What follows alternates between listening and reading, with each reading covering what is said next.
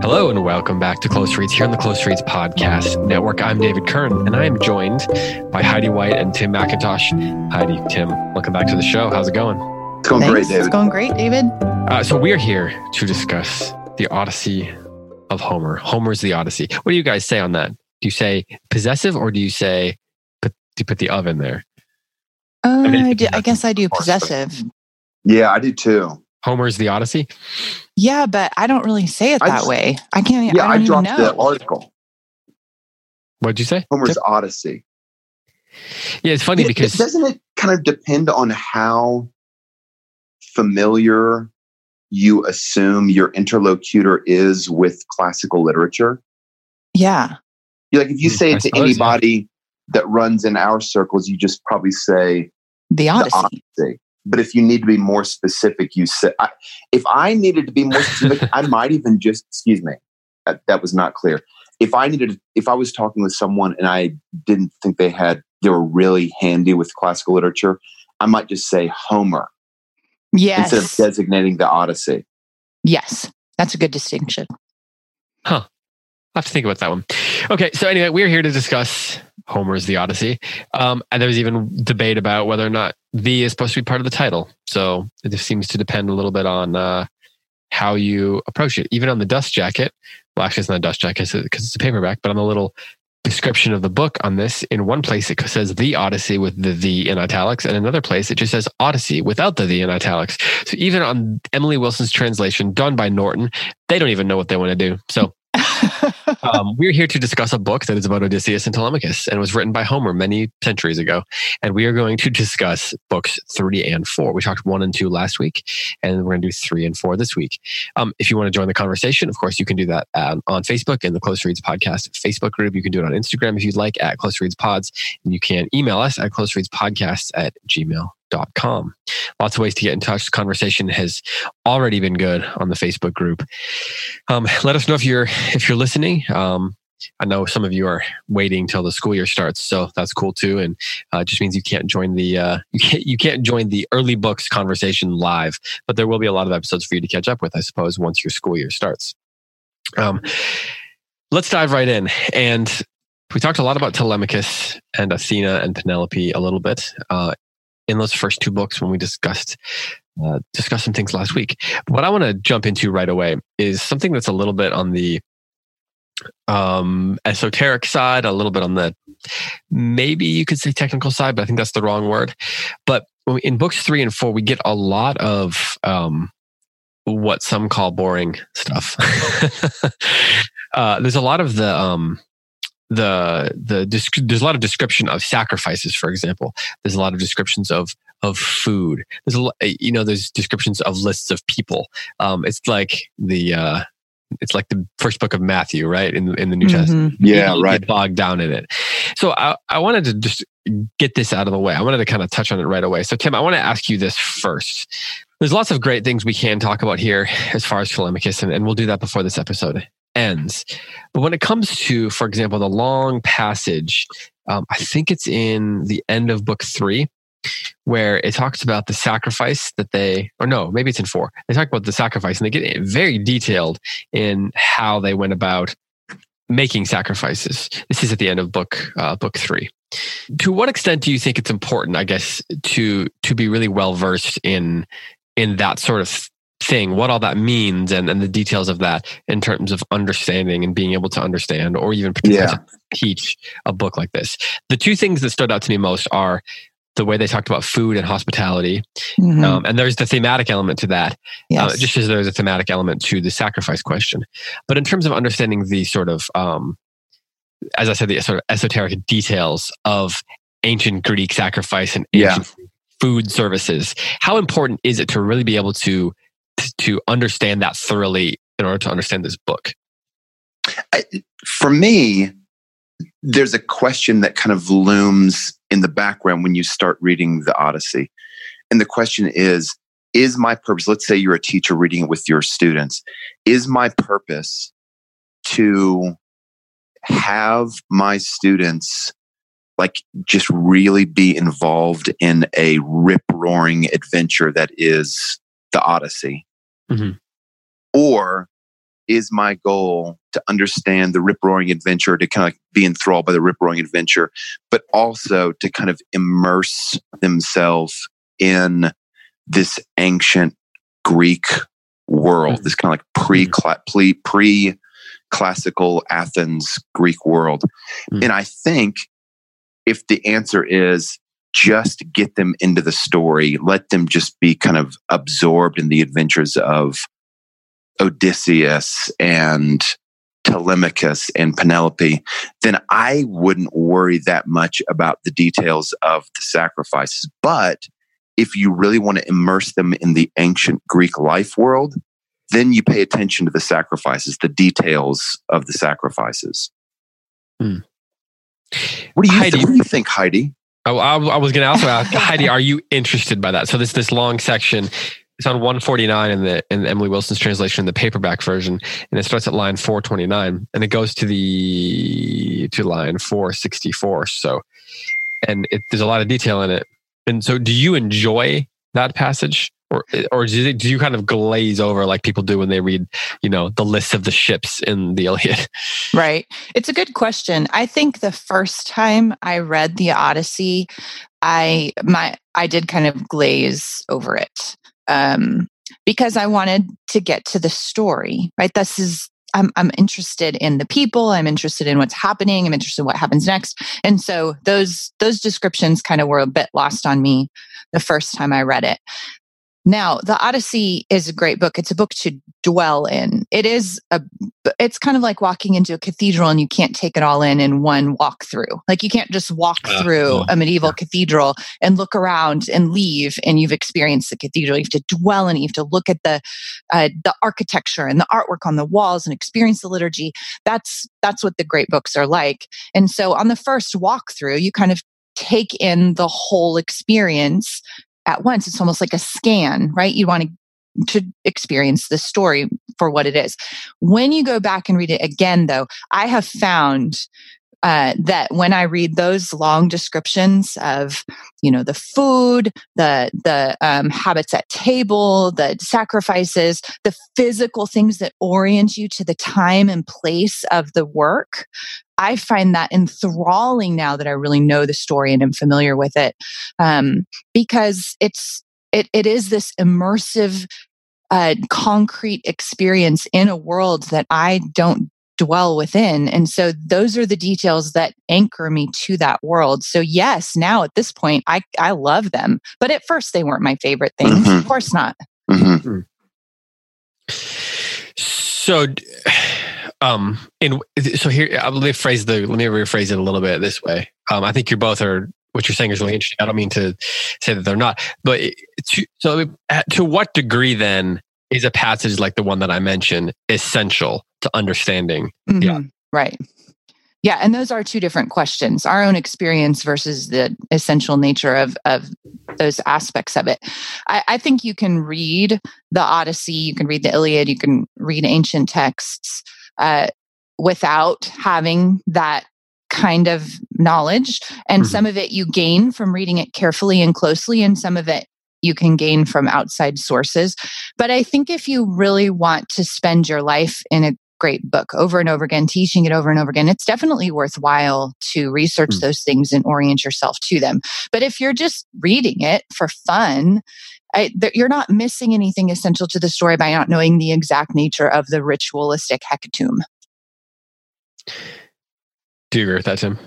I do. I was going to continue Heidi's comparison. Like the first time you step into a medieval cathedral, you can't pick up everything. Yeah. And there are portions of the medieval cathedral you I think properly would say, if this first-time occupant of this cathedral doesn't understand this aspect of it, it's okay. But a first-time occupant of a medieval cathedral really should understand what's happening at the altar and behind the altar. Like, you know, like that's like the crucial focus probably should be there. So for me, in the first half of the Odyssey, the details about the sacrifices in book 3 are not crucial, but book 9, when Odysseus will meet the Cyclops. Like, that's a crucial book to understand what's happening, not just in the story of the Odyssey, but in like the life world of ancient Greece. Like, why is, we'll be asking ourselves these questions. Why is the Cyclops such a profound enemy? It's not just because he's big and scary and has one eye. There's a lot more happening there that makes that book really crucial. I was thinking about this because, well, on the one hand, I guess I was just finding myself glaze over. So then I was like, well, what does this mean about myself, right? But then I was thinking, you know, how do you, when you've got a book like this, it's a tome, right? It's long, and it covers culture that we're not familiar with. And, you know, even when I'm thinking about what do we talk about for 1 hour on a podcast, we're going to cover these two books and we're going to talk, we have 1 hour, you know, roughly 1 hour. What do we turn our attention to? And I was thinking, there are these things that I'm glossing over, but I know that they're not unimportant, right? But so then it's a question of of degree, right? And even when you're reading for yourself for fun, we can only attend to so many things at one time. Yeah. I started finding myself thinking, man, this is just something that's a problem, so to speak, if you will, for any great book we read, right? Any great book that is important, that's full of wisdom, that's been passed down. There's so much that you can attend to, and how do you determine the things that you point to? And on the one hand, it's something that I'm just thinking about all the time for a podcast like this, right? Like, every time we come on the show, I'm thinking, what's the first question I'm going to ask? What are the things because that first question is going to some extent determine what it is that we end up focusing on. Right. And then it kind of, yeah. And inherently it means that there's things we can't talk about. That's just limitations. That's life. That's fine. Right. But it kind of, in my brain, I was having this like existential crisis, almost like, oh man, like that is, in some ways, it's a burden, not just for someone who's hosting a podcast and trying to kind of be a part of a conversation, but also just in terms of being a reader in general. It's like the thing, there's only so many books we can read, but then within the books that we read, that we choose to read, that we choose to make a part of our reading life and our life in general, we can't attend to everything, and we can just read things over and over again. So I was kind of having this little mini existential crisis for a moment, where I was thinking, I'm jokingly saying that, and then at the same time, it really is kind of it's not a crisis, but it's a decision you have to think. You have to make a decision on what you're going to pay attention to, and you can pay attention to as much as possible, but you can't remember everything, right? Right. And so how do you figure out in a book like this what to make sure that you remember? Let's just set aside the teaching concepts, like the aspect of teaching and the aspect of trying to help your students remember things. You can make them memorize passages or whatever, you know, dates, people, characters, all those kind of things.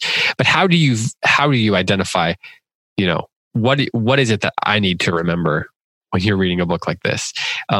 And that's going to be different every time. I realize that, but I at this point I'm rambling because it's something I've been thinking about. But it's just another way of asking the same question. But like, Tim, how do you determine something like that? I think there's two answers. One of them is if you have a teacher, and one of them is if you don't have a teacher. If you have a teacher, obey. What's that? Sure, submit. Be obedient. Yeah. Yeah. Right. Exactly. Especially, I mean, to push that question a little bit deeper. What if you're a student, you have kind of employed yourself to a teacher, and the teacher is having you read the Odyssey? Well, a question that might occur to you is my teacher a good teacher? Is my teacher going to point me to the right parts of the book that need to be highlighted? And we could talk about like how a student would assess a teacher, which could be an interesting conversation. But let's just say, I think just if you're a student and you have a teacher, then you employ yourself to the teacher who has gone before you and can like put the flashlight on the hidden parts of the terrain that are important.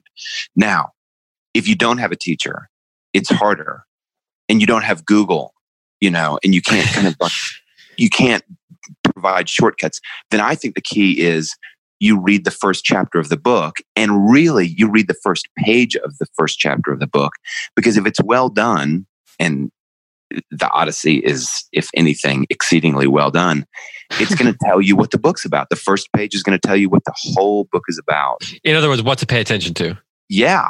So you read that. I mean, I think it's a great idea, especially like you're highlighting this part, David, in book 3, where maybe for the first time we're kind of like threatened by yawns. What are we going to do with all this detail about the sacrifices?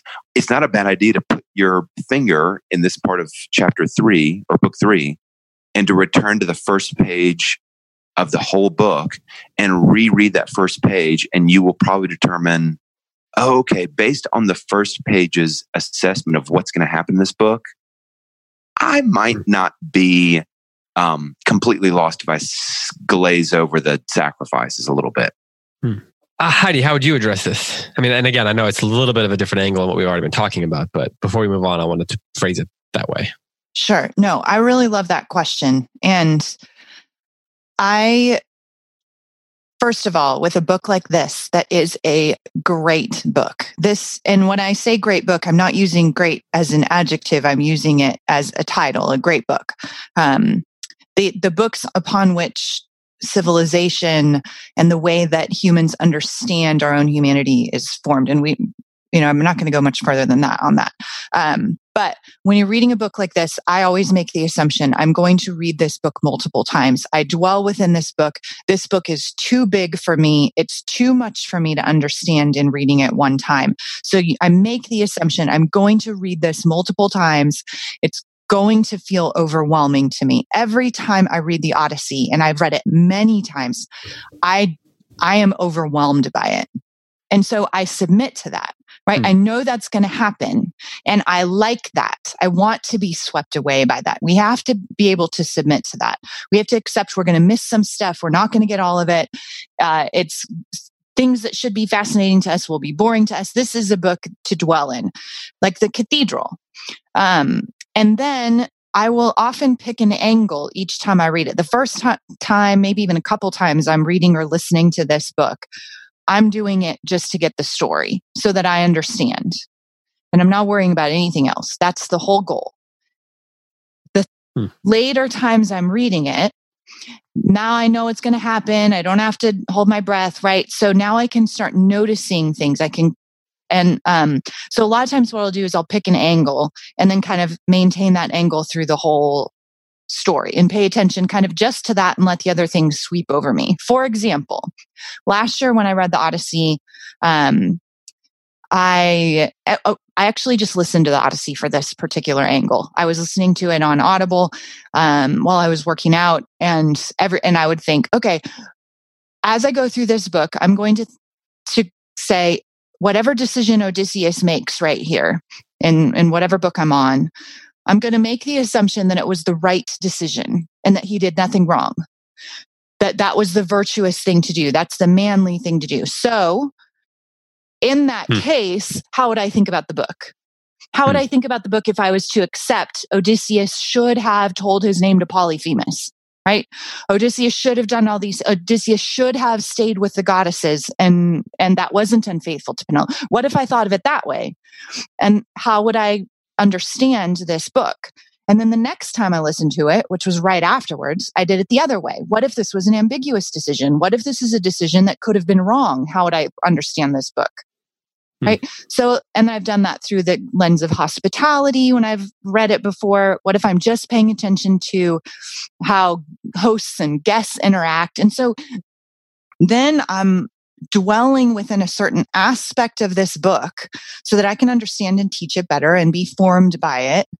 And then I go through that whole book knowing I'm missing stuff, but that's fine because I'm going to come back to it from a different angle. And then each of those layers then kind of builds on my understanding. So I can't help, of course, referring to the way I read or listened to it before, of course, right? So then it forms this kind of cathedral of understanding of this great book. Well, I want to move on just for the sake of our listeners and time. But I want to say, David, as we do that, Yeah. That's really clever.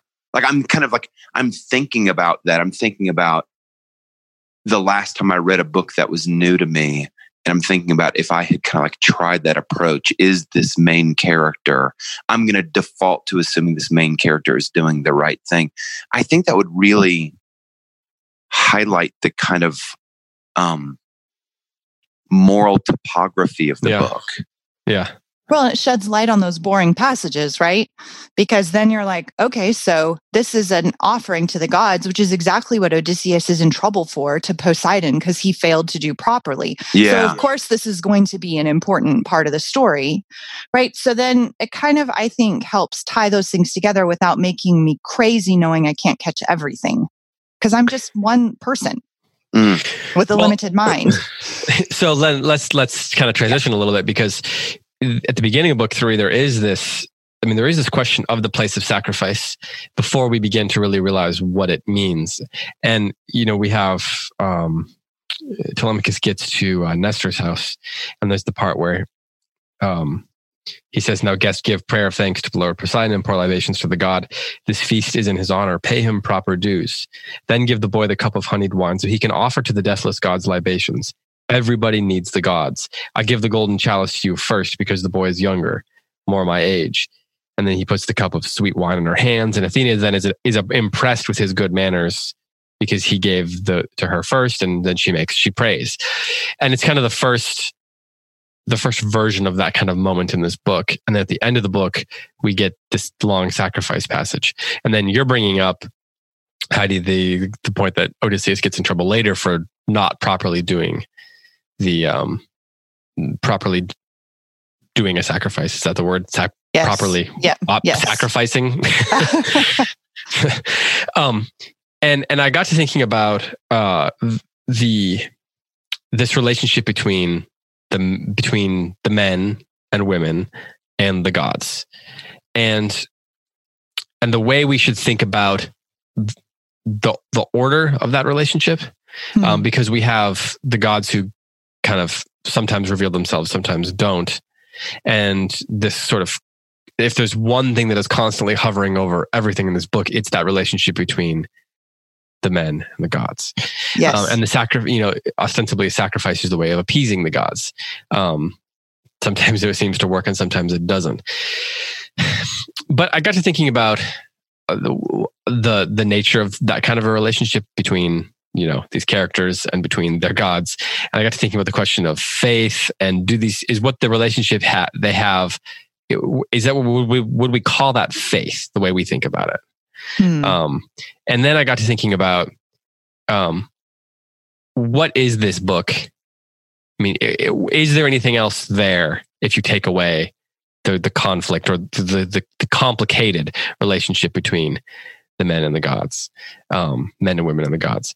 And, you know, I think that is one of the things that is complicated that makes this book difficult for especially modern Christian readers, because that one of the essential questions is this book anything if you take out the sort of pagan religion? So Heidi, I think I just asked Tim the last question last. If I'm wrong, sorry, Tim, you'll get your turn. How do you approach that question of the paganism in this book? Because, and is there anything there if you take out the relationships between the men and the gods? Is there any there if you take that complicated bit out? Sure. So that was attempted in modern cinematography by in the movie Troy, when they tried to create this film, this like sweeping epic film, and they completely took out the gods. And of course, that's the Brad Pitt movie about the Iliad.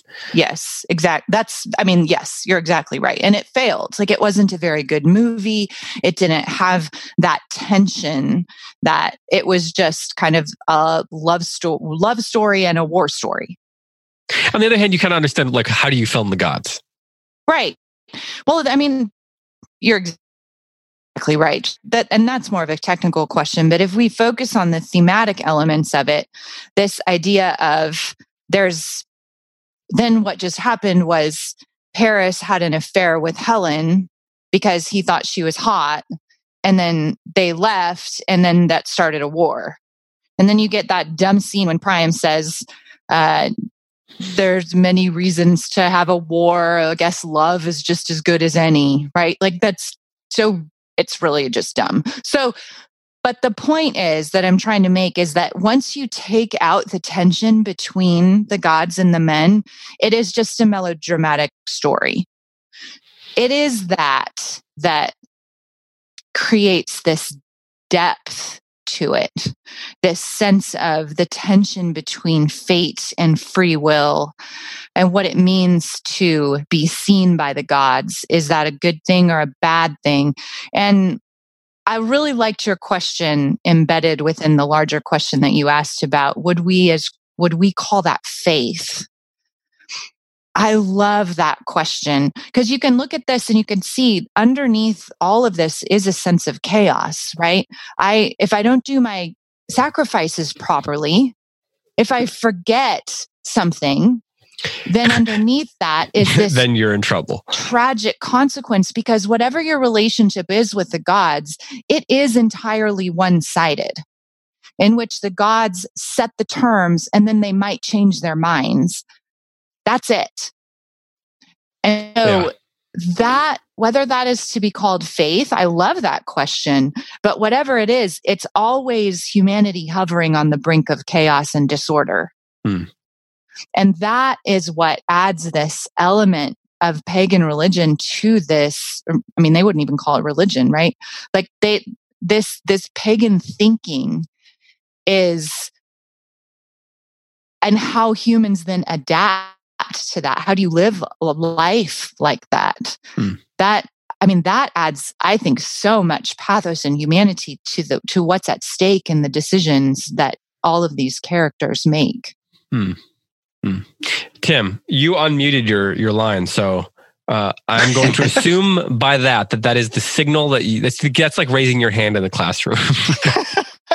You may address the class. I also muted it because there was some atmospheric noise near me, and so I didn't want it to... Like a volcano? Interrupt. There was a volcano that was beginning to blow its top, and I... We're all starting to think like pagans. Yeah, exactly. Probably a volcano.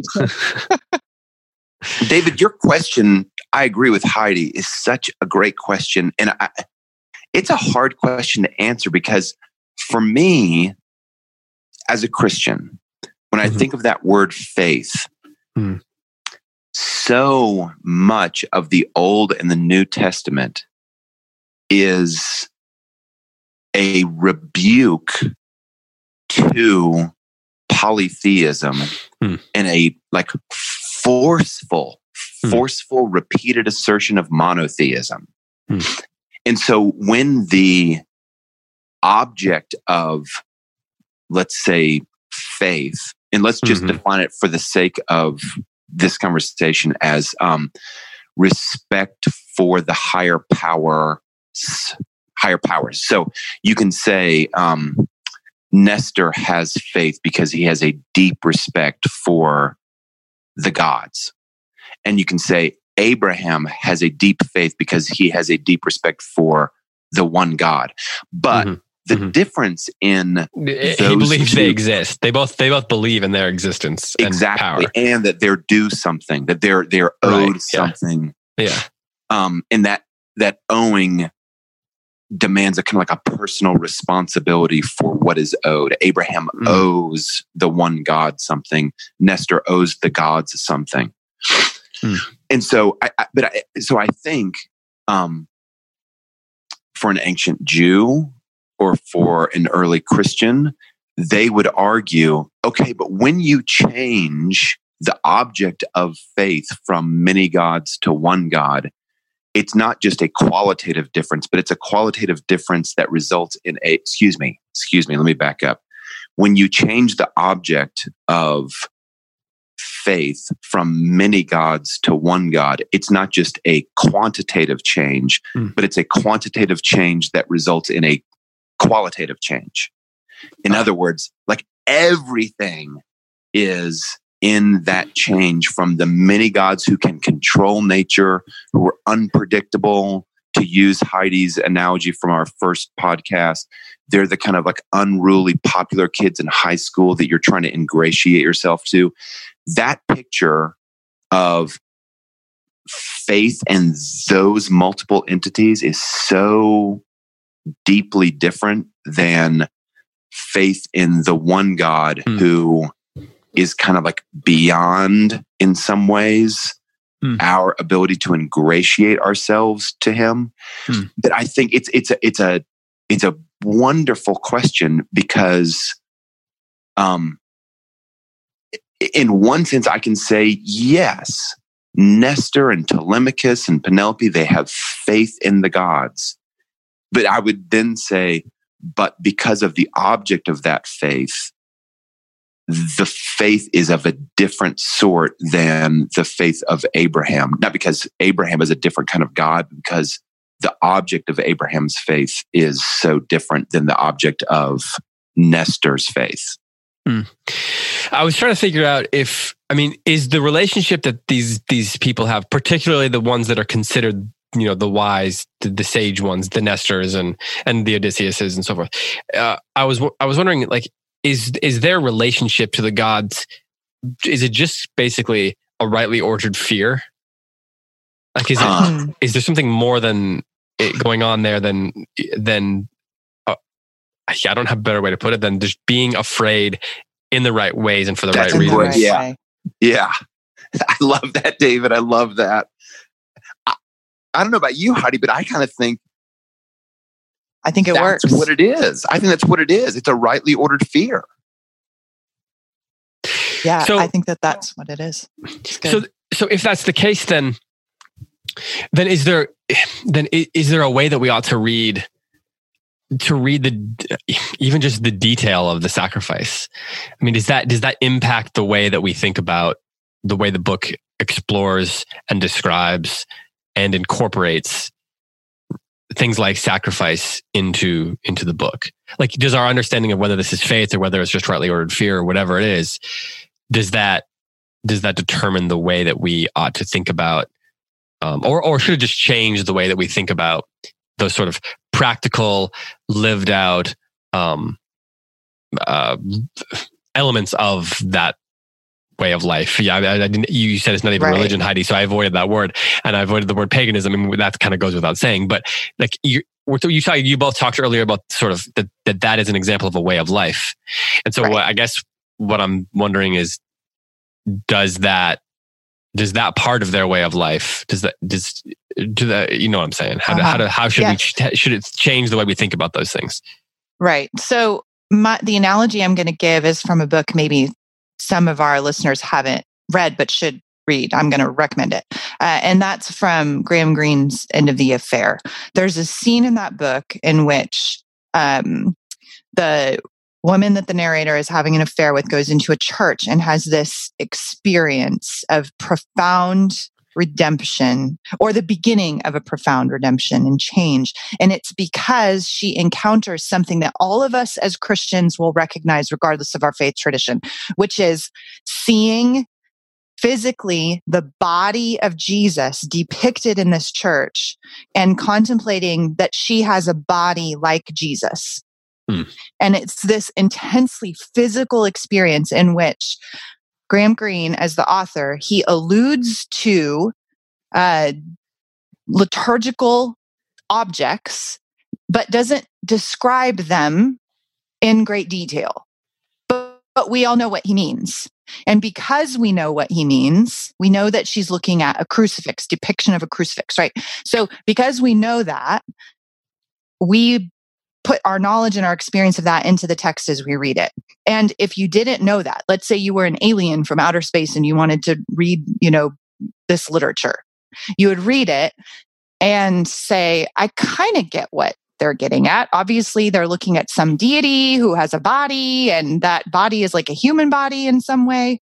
Mm-hmm. But that alien wouldn't have the same sense of reverence and experience with it that we take to this novel, whether we're Christians or not. Right. And I think that that's analogous to what's going on in the Odyssey. I think that it is important to understand the rituals of these sacrifices to the gods, but they are kind of spelled out in the Odyssey. They're just told to you. Like he just describes it. And so, yeah, right, I think right. We should be paying attention to it. You know, but again, if you missed it the first time, that's okay. You can go back and read it again. Yeah, unless it's an audiobook, and then you got to go find the timestamp. Right. How much of that description, of those descriptions, Heidi, of the sacrifices, do you chalk up to the style of Homer? And how much do you chalk it up to the kind of, I'm not sure it's the right word, the cosmology of the Odyssey? In other words, there are moments that I love in the Odyssey in which Homer will he will insert a description of like the type of weapons that are going to be used, and they're not really necessary. We kind of know already they're bronze-tipped right. spears. We know what a spear is, right? And, so in this description in Book 3 of the sacrifices, how much of that do you think is it's Homer's style, and how much of it is welcome reader into this world and let me articulate details about this world to you? Mm. Right. Well, I mean, that's a good question. And I guess I think both. And I've never thought about that as distinctive before, but they are, you know, there's content and there's style, right? And he's a poet. And so good poets provide concrete descriptions of what the characters are seeing and feeling. I don't think he's describing something for posterity, though. I don't think he's thinking, you know, later on in the future, people can read my book. Dave and Heidi and Tim in 2019 are going to love this right. bit. Right. I think he just wrote them down the same way that we would. Like, we just write what we know because this is his world, and he's making an assumption that this is the way people function, and he's taking the poetic license to describe it in just beautiful language. So I guess I think both, but I don't think he's writing it to me so that, you know, future readers will understand the Greek way of thinking about the world. Mm-hmm. I don't know. What do you think? I agree with that. I don't think that he was writing. I think he was writing to posterity, but I don't know that even Homer would anticipate a posterity of 2,700 years. Yeah, I mean, I don't... Sure.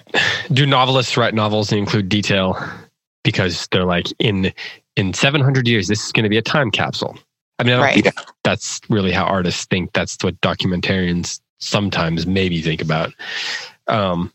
It seems to me that they're doing that to elucidate some theme or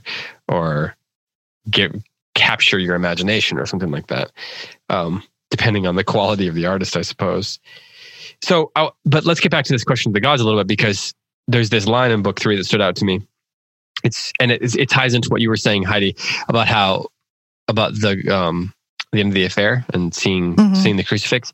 Because you know that bit in Book 3 where Athena is talking to them, and then she reveals kind of who she is, and she flies away. It says, bright-eyed Athena flew away, transformed into an ossifrage. Astonishment seized all the people watching, even Nestor. He seized Telemachus' hands, and then they talk.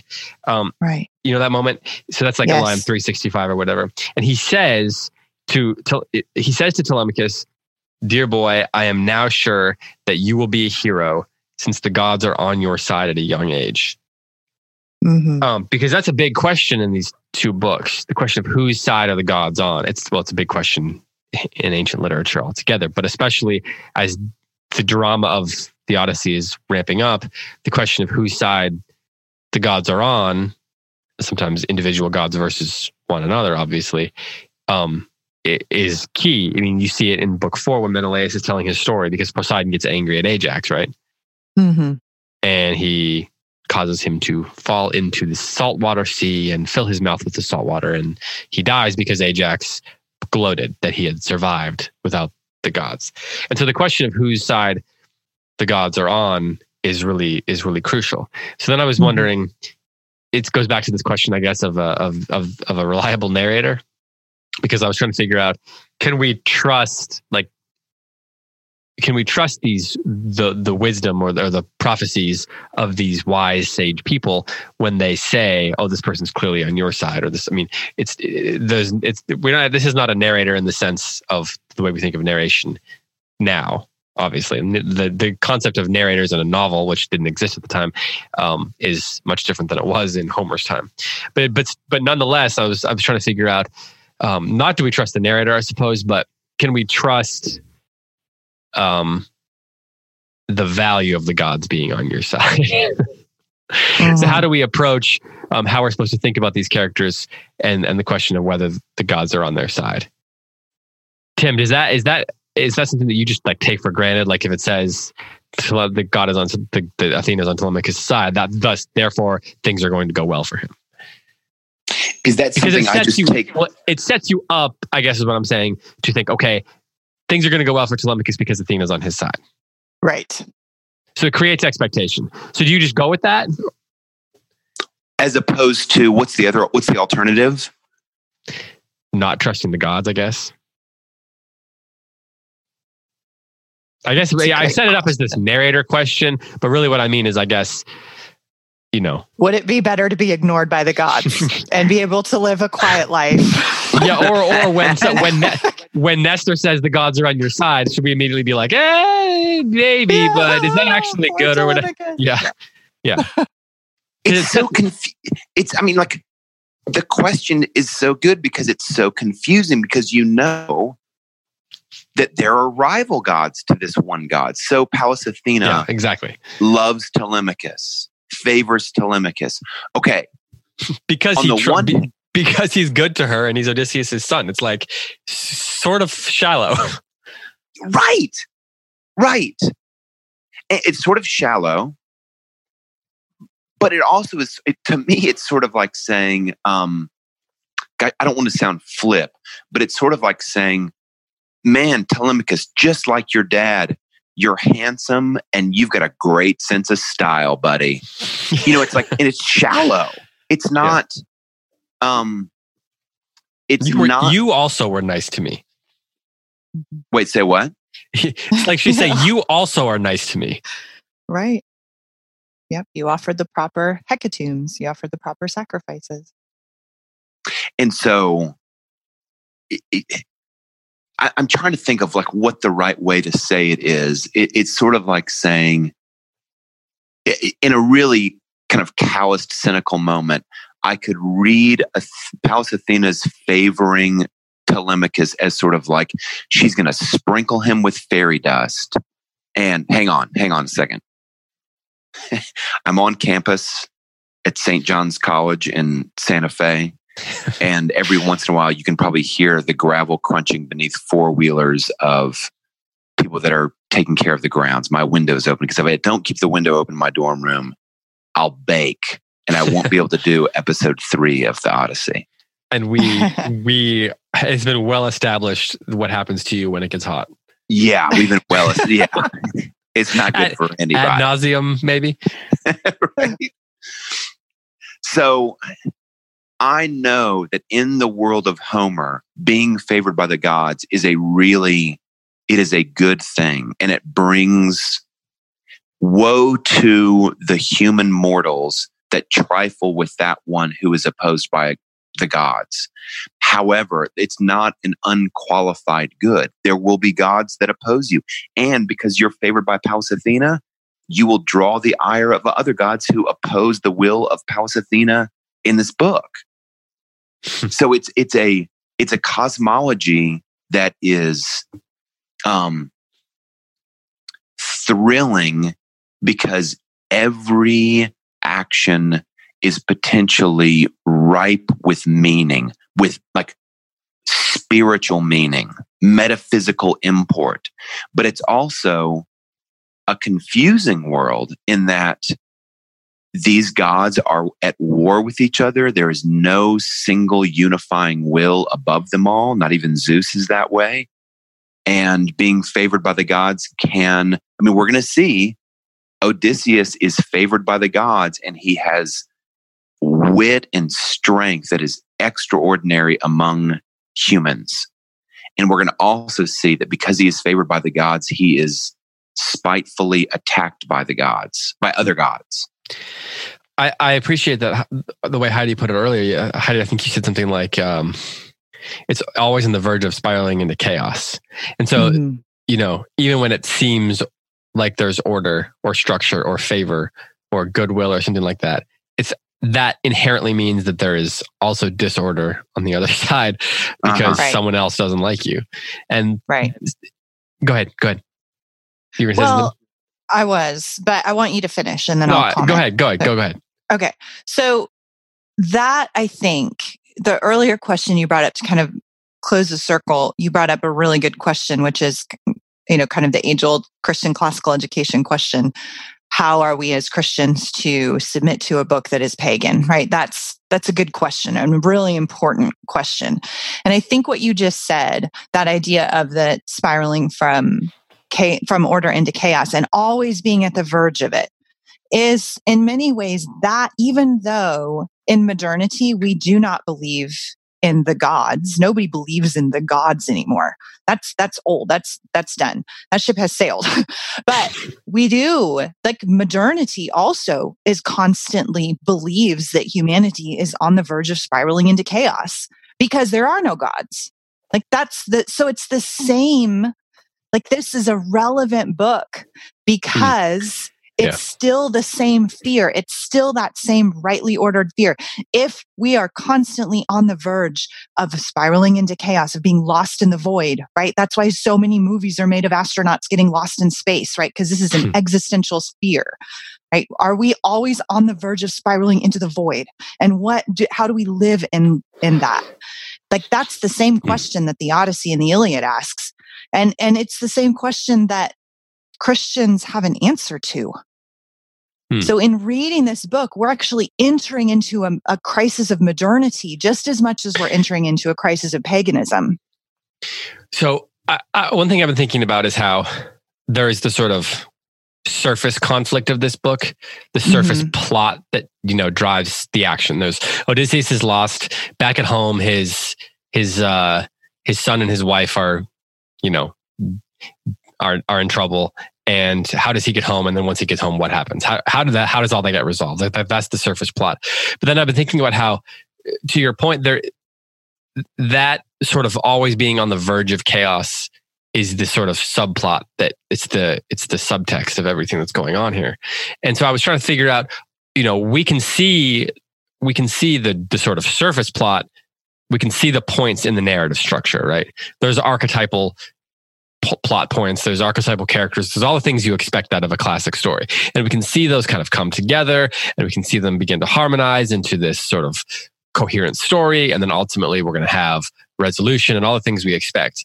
But what about the subtextual story that's going on there? What about that subtextual plot? The plot of these characters are, because of their relationships with the gods and the way that all that kind of plays out, they're always, even in the best of times, chaos is just around the next corner, because the best of times means that because one god loves you, as you guys have said, the other god hates you, right? So because of that, that chaos is always lingering, and that is always being put upon and coming in contact with, and thus creating conflict for the characters.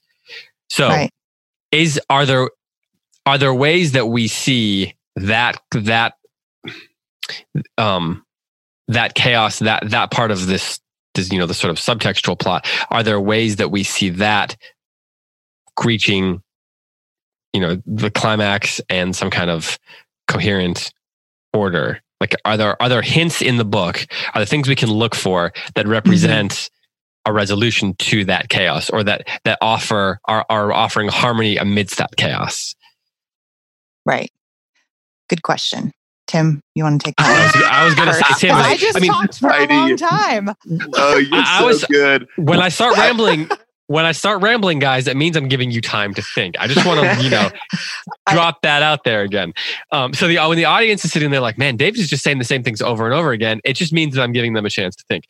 So I guess one thing I was thinking, are there specific things Homer is doing, that our storyteller is doing, or perhaps the translator is doing, that are offering that sort of you know, maybe trying to harmonize, even if they don't necessarily mean to do that on purpose, or but that provide that sort of harmony amidst that chaos, or that are bringing those threads together. Go ahead. Yes. Odysseus needs to return home. He needs to clean out the suitors. He needs to reward the faithful. He needs to punish the unfaithful. Telemachus needs to grow up. Penelope needs to be reunited with her man while also retaining her wisdom and her loyalty to Odysseus. Like, that's the solution to the problem. And I think you can see it in every single page. The book is like calling for Odysseus, the strong, clever one, to return home. And I think, to tie it into the earlier points that we're making, the world will still be fundamentally chaotic, but because we have the strongest, the cleverest man on the throne of his own home, ruling as he ought to rule, and having his rule recognized by those in Ithaca, that's what will keep the chaos at bay as much as possible. So it's not that suddenly the ancient Greek cosmology is going to become sensible and the gods are going to start operating according to rational principles, and they're going to scrutinize their own emotions and saying, you know what, Zeus, I was really mad at you, and that's why I was so mad at Odysseus. No, I know that. That's not going to happen. That's just not going to happen. The only way that order is going to be brought is by Odysseus getting back to where he belongs. Your turn, Heidi. Oh, man. I'm getting all excited. If we were on video, you'd see me on sweating. The edge of... I'm in my hotel room. I'm at the apprenticeship. I'm sitting on the edge of the bed. So, here's... I like this. You're both at events, sitting in hotel rooms, sweating. This is why Christians should read pagan literature, is because of the question you just asked, because of Tim's answer. And hopefully I will be able to articulate in my excitement something to contribute to this. But because at the beginning of the Odyssey, they tell us the end. That happens in the Iliad too. It happens in the Aeneid. Because the human soul cannot deal with meaninglessness and chaos. That we don't accept it. We reject that. That can't happen. So all the epics end with resolution, because no matter what you say, if you say the world is chaotic, you don't believe it. And here's what we have at the beginning of the Odyssey is Athena talking to Zeus and saying, what about Odysseus? And Zeus saying, oh yeah, I forgot about him, which the gods forget about the humans all the time, right? Whoops. Yeah, bummer. Oh, but you know what? I like him. So we're going to get him home. And then Athena says, since you have decreed this, and then ... the whole rest of the Odyssey happens. Hmm. And at the end, the prophecy is fulfilled. That happens in the Iliad. That happens in the Aeneid. Because the Greeks may say we believe in chaos. They don't. Because they're great stories that have endured to this day end in resolution, the same way the Christian story does. So then the Odyssey itself, the story itself, is an attempt to provide harmony and resolution to the chaotic worldview that they've invented for themselves. Sure. And even if Homer didn't mean to, he knows that to tell a good story, it has to have a happy ending, right? So there's no way for him to tell this story without getting Odysseus home. So even if he thought he believed in the chaos of the Greek worldview, for lack of a better term, because I'm so excited, I can't think of one right now. So even if he doesn't believe in that, he still writes that harmony into the story because he has to, because that's the actual true nature of the world. You know, this is interesting because, one, I'm going to ignore the fact that you just said the only way to tell a good story is to have a happy ending, because that's... Well, I got that wrong, and I'm going to correct it now, because what I should have said is the only way to end a story is to end it justly to the world of the story. So, Macbeth, and sadly, but we feel the resolution of that because that's how it should have happened. That's telling the truth about the story. Anyway, keep going. Well, okay. So, do you think... I'm thinking about a lot of the sort of the literary devices that show up, the descriptions of the recurring descriptions of dawn, rosy fingered and so forth. Mm-hmm. These descriptions of the sacrifices and stuff. But I was thinking particularly of the similes and the descriptions of nature and rosy fingered dawn and so forth. Do you think that it's possible that that the inclusion of those sorts of devices and so forth, and the descriptions and so forth, are an attempt within the story itself to provide harmonizing agents in the world that seems chaotic, that almost are a little mini microcosms of what the story is doing at large for the culture?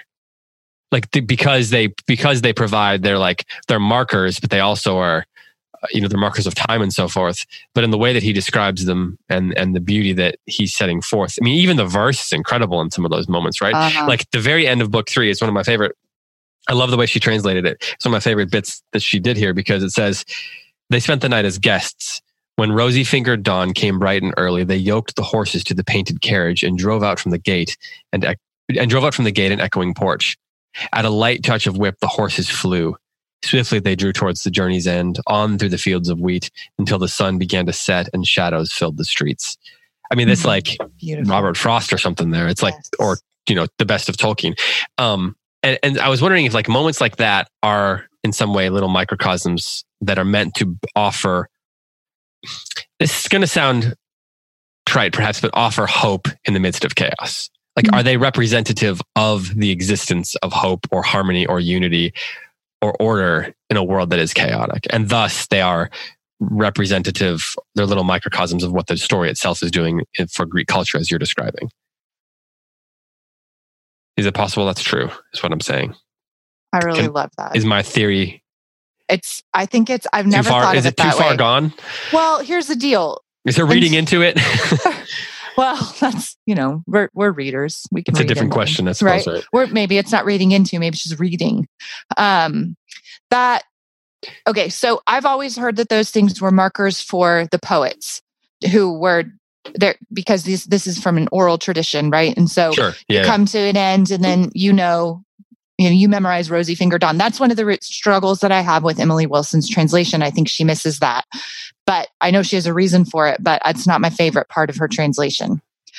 She changes those markers, those, rosy finger dawn, she'll change Hector, breaker of horses, all that stuff. So yeah, some of those epitaphs or whatever. Yes. But that was written by Homer on purpose. And I think we should keep it because I'm a traditionalist, but the point is that I've always heard that those were markers for memorization for the poets who are passing this down, orally at festivals. But I really like what you're saying. And I think it does that for the reader, whether that was the original intention or not. Every time I see Dawn with her rosy fingers, I feel this sense of harmony. Mm. And I love that. And that's why I brought up the translation. That's why I struggle so much with how Emily Wilson changes it. Menelaus, even in book 3, it's the same word. She translates it ruddy. She translates it flushed. She translates it a couple of other ways. She says gruff, but I wasn't sure if that was the same word as the other one. It's the same word. Okay. I looked it up. And that I don't like, because Menelaus is supposed to be the same. I have a sense of harmony in my soul in the midst of chaos when I read it the same or hear it the same. Mm. And so your point, I think, is whether that's how Homer meant it, that's what I experience with it when I read it. And that's why I like it. Mm. Tim, jump in here. Your line is unmuted. Oh, it's unmuted. Okay, good. I have two things. I want to go back to the certainty question or the chaos question. But first, Heidi, the farther I get into Emily Wilson's translation, the more that I miss the things that you miss. Like those repeated is epithet the right word? But those repeated phrases, rosy-fingered dawn, the description of the swift, proud ships, or however it's translated. An epithet would be true for the people, but it's not true for dawn, I don't think. I don't know if that's the right word for that, but anyway, go on. Emily Wilson's description of why she made that choice makes all sorts of sense to me. She wanted her Odyssey to kind of read like a novel for illiterate people, as opposed to sounding like a long oral poem for a pre-literate people. And so it makes sense, but I'm with you. Like, I still miss it. It's part of the joy experience. Yeah. What's that? It alters the sort of experience that experience has been passed down. It's like, we have like cultural expectations about this book that have been ingrained in our like reading soul, our collective reading soul. Yeah, that's right. And you could say, well, David, Heidi, Tim, just get over it. This is a development. Yeah, we will. We will. That's right. We don't have a choice. It doesn't mean that we won't miss it. Yeah, it doesn't mean that we won't miss it. I want to go back to the chaos question though, because Heidi, let me see if I can restate to you what your position is regarding to kind of like Homer's vision of like the nature of chaos and harmony and order in the ancient Greek world. I don't want to misunderstand this, but what I heard you saying was the fact that Homer, it can tell us this tale about the warring gods and goddesses, and that we can have a beginning and a middle and end to this tale. And the end is satisfying. It brings a harmony, whereas the beginning of the book, it's not just chaos among the gods, but Odysseus' his home in Ithaca is in a state of profound disorder. And so when we see Odysseus return, when we see him like clear out the suitors, spoiler alert, and put himself back in the center of the picture as the ruler of his home and as the king of Ithaca, we have evidence Homer believes in order and in harmony, that we can achieve harmony. Is that a brief version of what you think, Heidi? Yes. Okay. Yeah, that was, well said. I think there's another part of it part of this is just like as a someone who is taught not just literature, but kind of like the history of ideas and the development of ideas in the West. There's we know you're writing a novel about all of philosophy ever. So. Yeah. And you're an expert. This is relevant to that. I'm excited about what you're going to say. I think it is profoundly important that when Plato and Aristotle and Herodotus, like the first, what we would call modern historian, when they are asserting that the world is like in some way deeply, rationally ordered and that it can be understood, Herodotus is going to say that the reason that battles were won by this army and not that army is not because the gods favored this army and not that army. It's because this army had 300 warriors and that army had 1,000. And because they had more, that's the reason they won. And there's that is a leap forward in our understanding of the world. That's like that is really hard to minimize. That is a profound step forward. But with it comes this sort of like feeling that the world is a little bit less imbued with meaning and with spiritual import. Mm.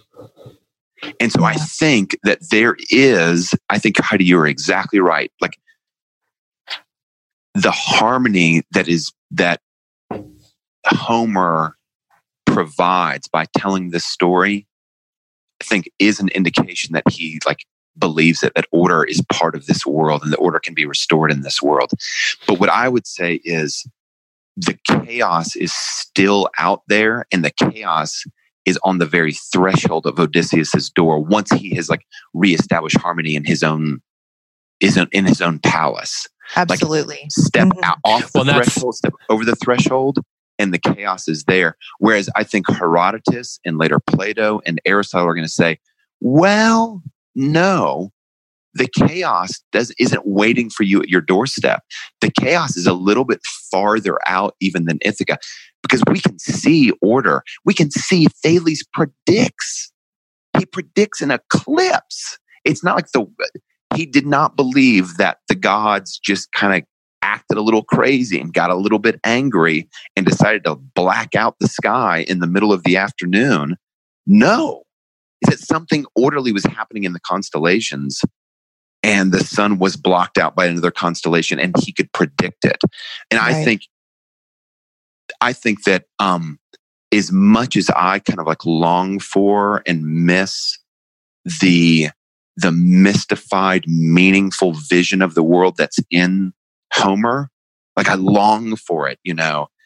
However, I also am so grateful for Herodotus, and I'm so grateful for Plato and Aristotle for saying, no, there is an order actually in the cosmos, and we can interact with it in a way that our lives become, in a good way, more predictable and more organized and more harmonious. In some ways, though, doesn't it seem like the invention of the god structures that we see in these ancient Greek paganism is an implication that that was an instinct that was in them already? Like that they created this sort of structure because it seemed like it was supposed to be there, but then they didn't.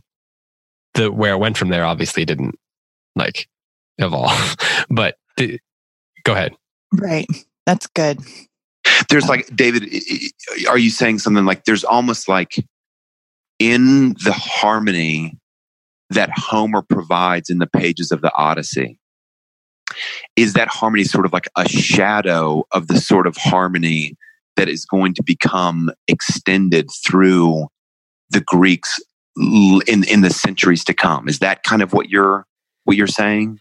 Yeah, I think so. And I think also maybe what I'm getting at is a little bit less profound than that, but maybe that just that there is within the human soul, that sort of instinct for that. For like, sure. Absolutely. And so the history of ideas, in some ways, the history of dealing with the sort of internal soul-based instincts, that there is a greater order out there in the cosmos. And how you sort of a search, just an attempt to find it, right? To figure out how to name it and give it, understand it and live within it. And sometimes that search takes us in the wrong direction. Right. But it seems like, you know, that's why I guess the Odyssey becomes so archetypal, right? Like we call that search an Odyssey, right? Because in some ways, whether we're journeying a home or whether we're looking for the home that is order in a world of chaos, that is deeply rooted in all of our souls. And then that's why this story becomes what it became in terms of what it means for culture, for the human imagination, for storytelling, for the evolution of Western culture itself.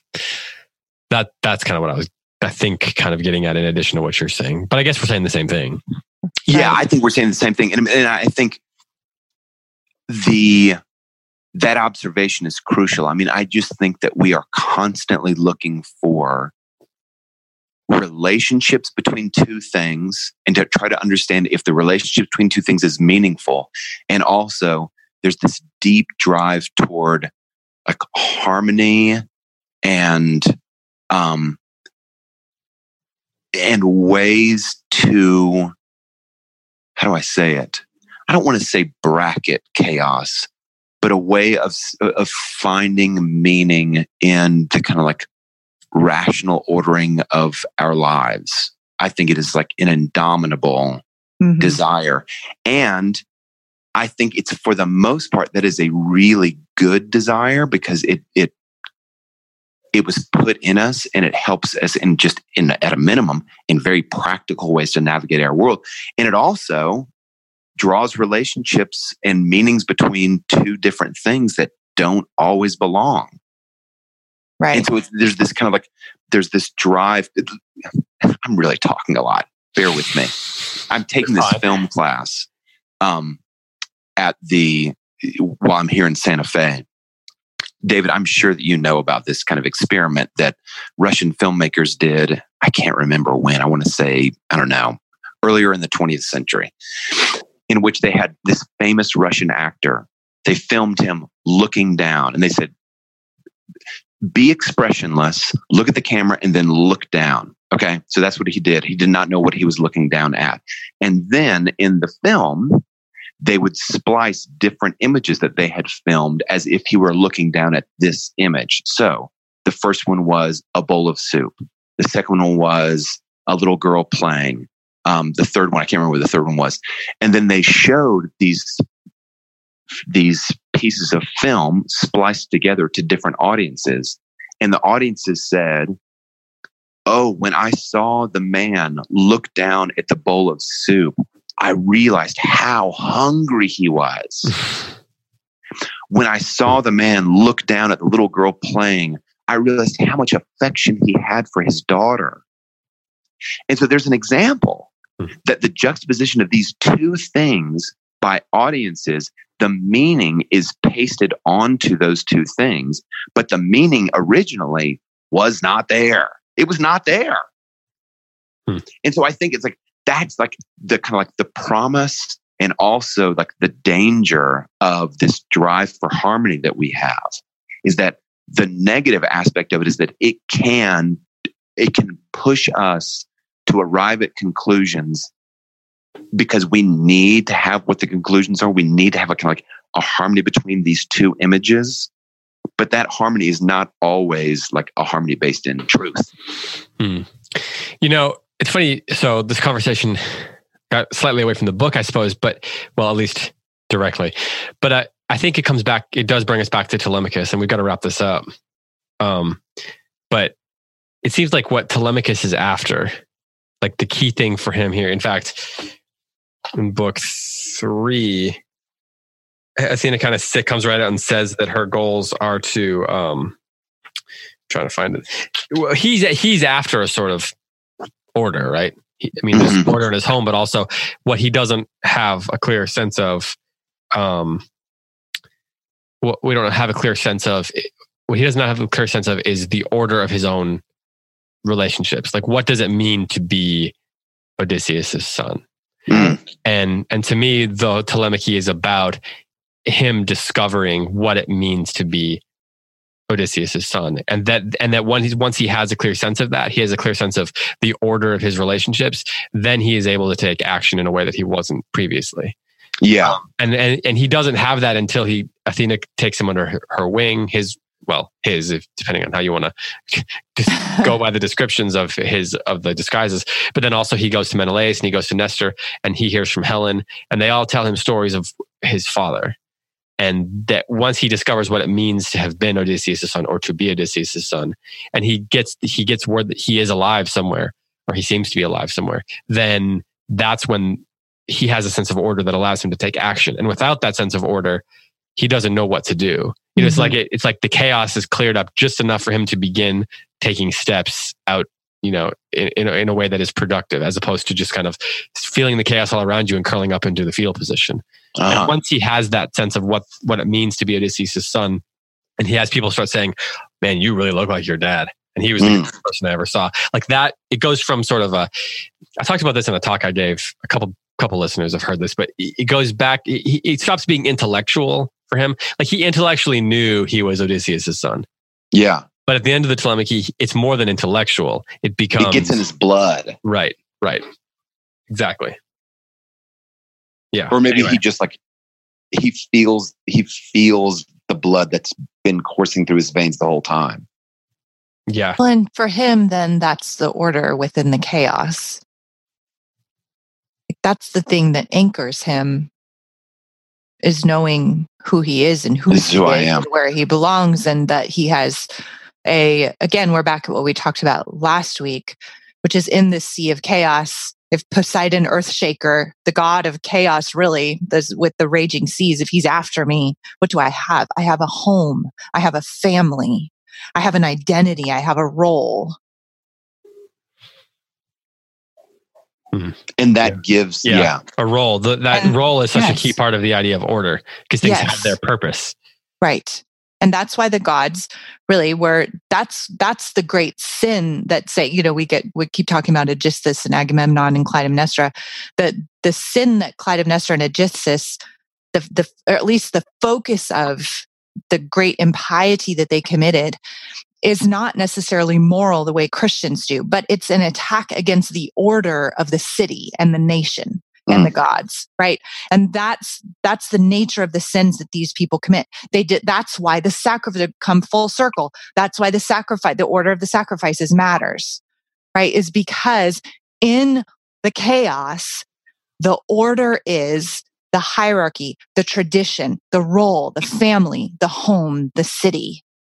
And so you can't just have wives committing adultery and murdering their husbands, not just because it's a great moral violation. That's not how the Greeks thought. It's a violation against this tenuous order when all of humanity is on the brink of chaos. And you can see that same thing in the Greek tragedians 400 or 500 years later. Yes. Oedipus's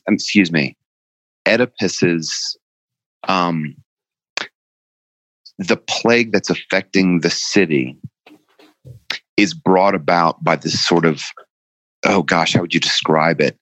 By this sort of moral, what's the right word? It's not error. It's almost like there's grit in the gears of society, the order of the city.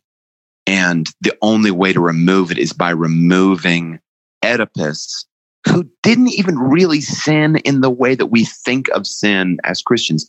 But he killed his father unwittingly, slept with and married his mother unwittingly.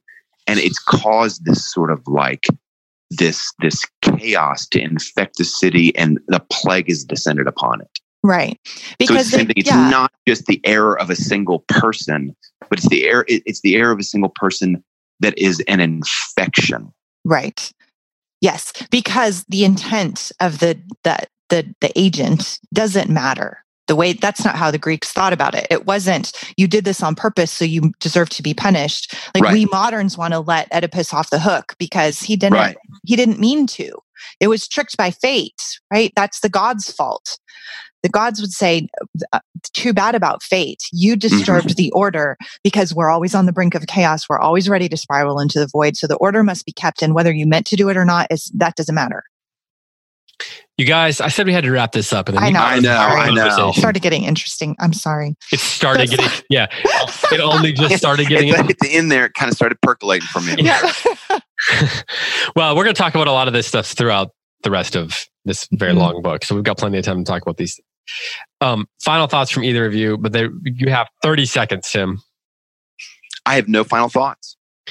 Heidi, you have 30 seconds. I have 3 final thoughts, but I'm not going to say them because they would take way longer than 30 seconds. So I'll save them for later. Just say them, but don't say anything more than just listing them. Okay. A listener asked about, I'm just going to list one because it can take 30 seconds. A listener asked about why is the paternity of Telemachus such a big deal? And so in a future episode, I'd like to address that. Great. Okay. Then we shall. Okay.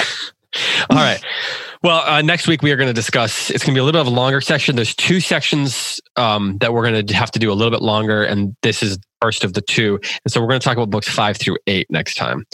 This is kind of, a lot of this is where we get the journey of Odysseus type stuff. So we should be able to cover it. And it just kind of, it's really the only way we could figure out how I was working with Matt Bianco to figure out the flow, and this is the best way to do it. So there's 2 sections. It's a little bit more reading. So, don't procrastinate on your homework, guys.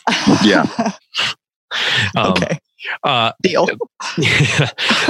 But thanks to both of you, of course, for being here. Thanks to everyone who's been listening. Again, you can join the conversation on Facebook in the Close Reads Podcast group. On Instagram and Twitter, we are Close Reads Pods, and the email is closereadspodcast@gmail.com. Don't forget about the newsletter that's been going out. I'll be sending out something later this week that Roman Roads Media is helping us do that explains the dactylic hexameter. Wes Callahan had made a video, and they're cutting some of that together specifically for us. So I'll be sharing that on the newsletter. So if you want to learn about that, then make sure you sign up for that. And you can sign up for that at closereads.substack.com or by going to closereadspods.com. All right, with that, this has been another episode of Close Reads. For Heidi White, for Tim McIntosh, I'm David Kern. Thanks for listening. Happy reading. We'll talk to you next week.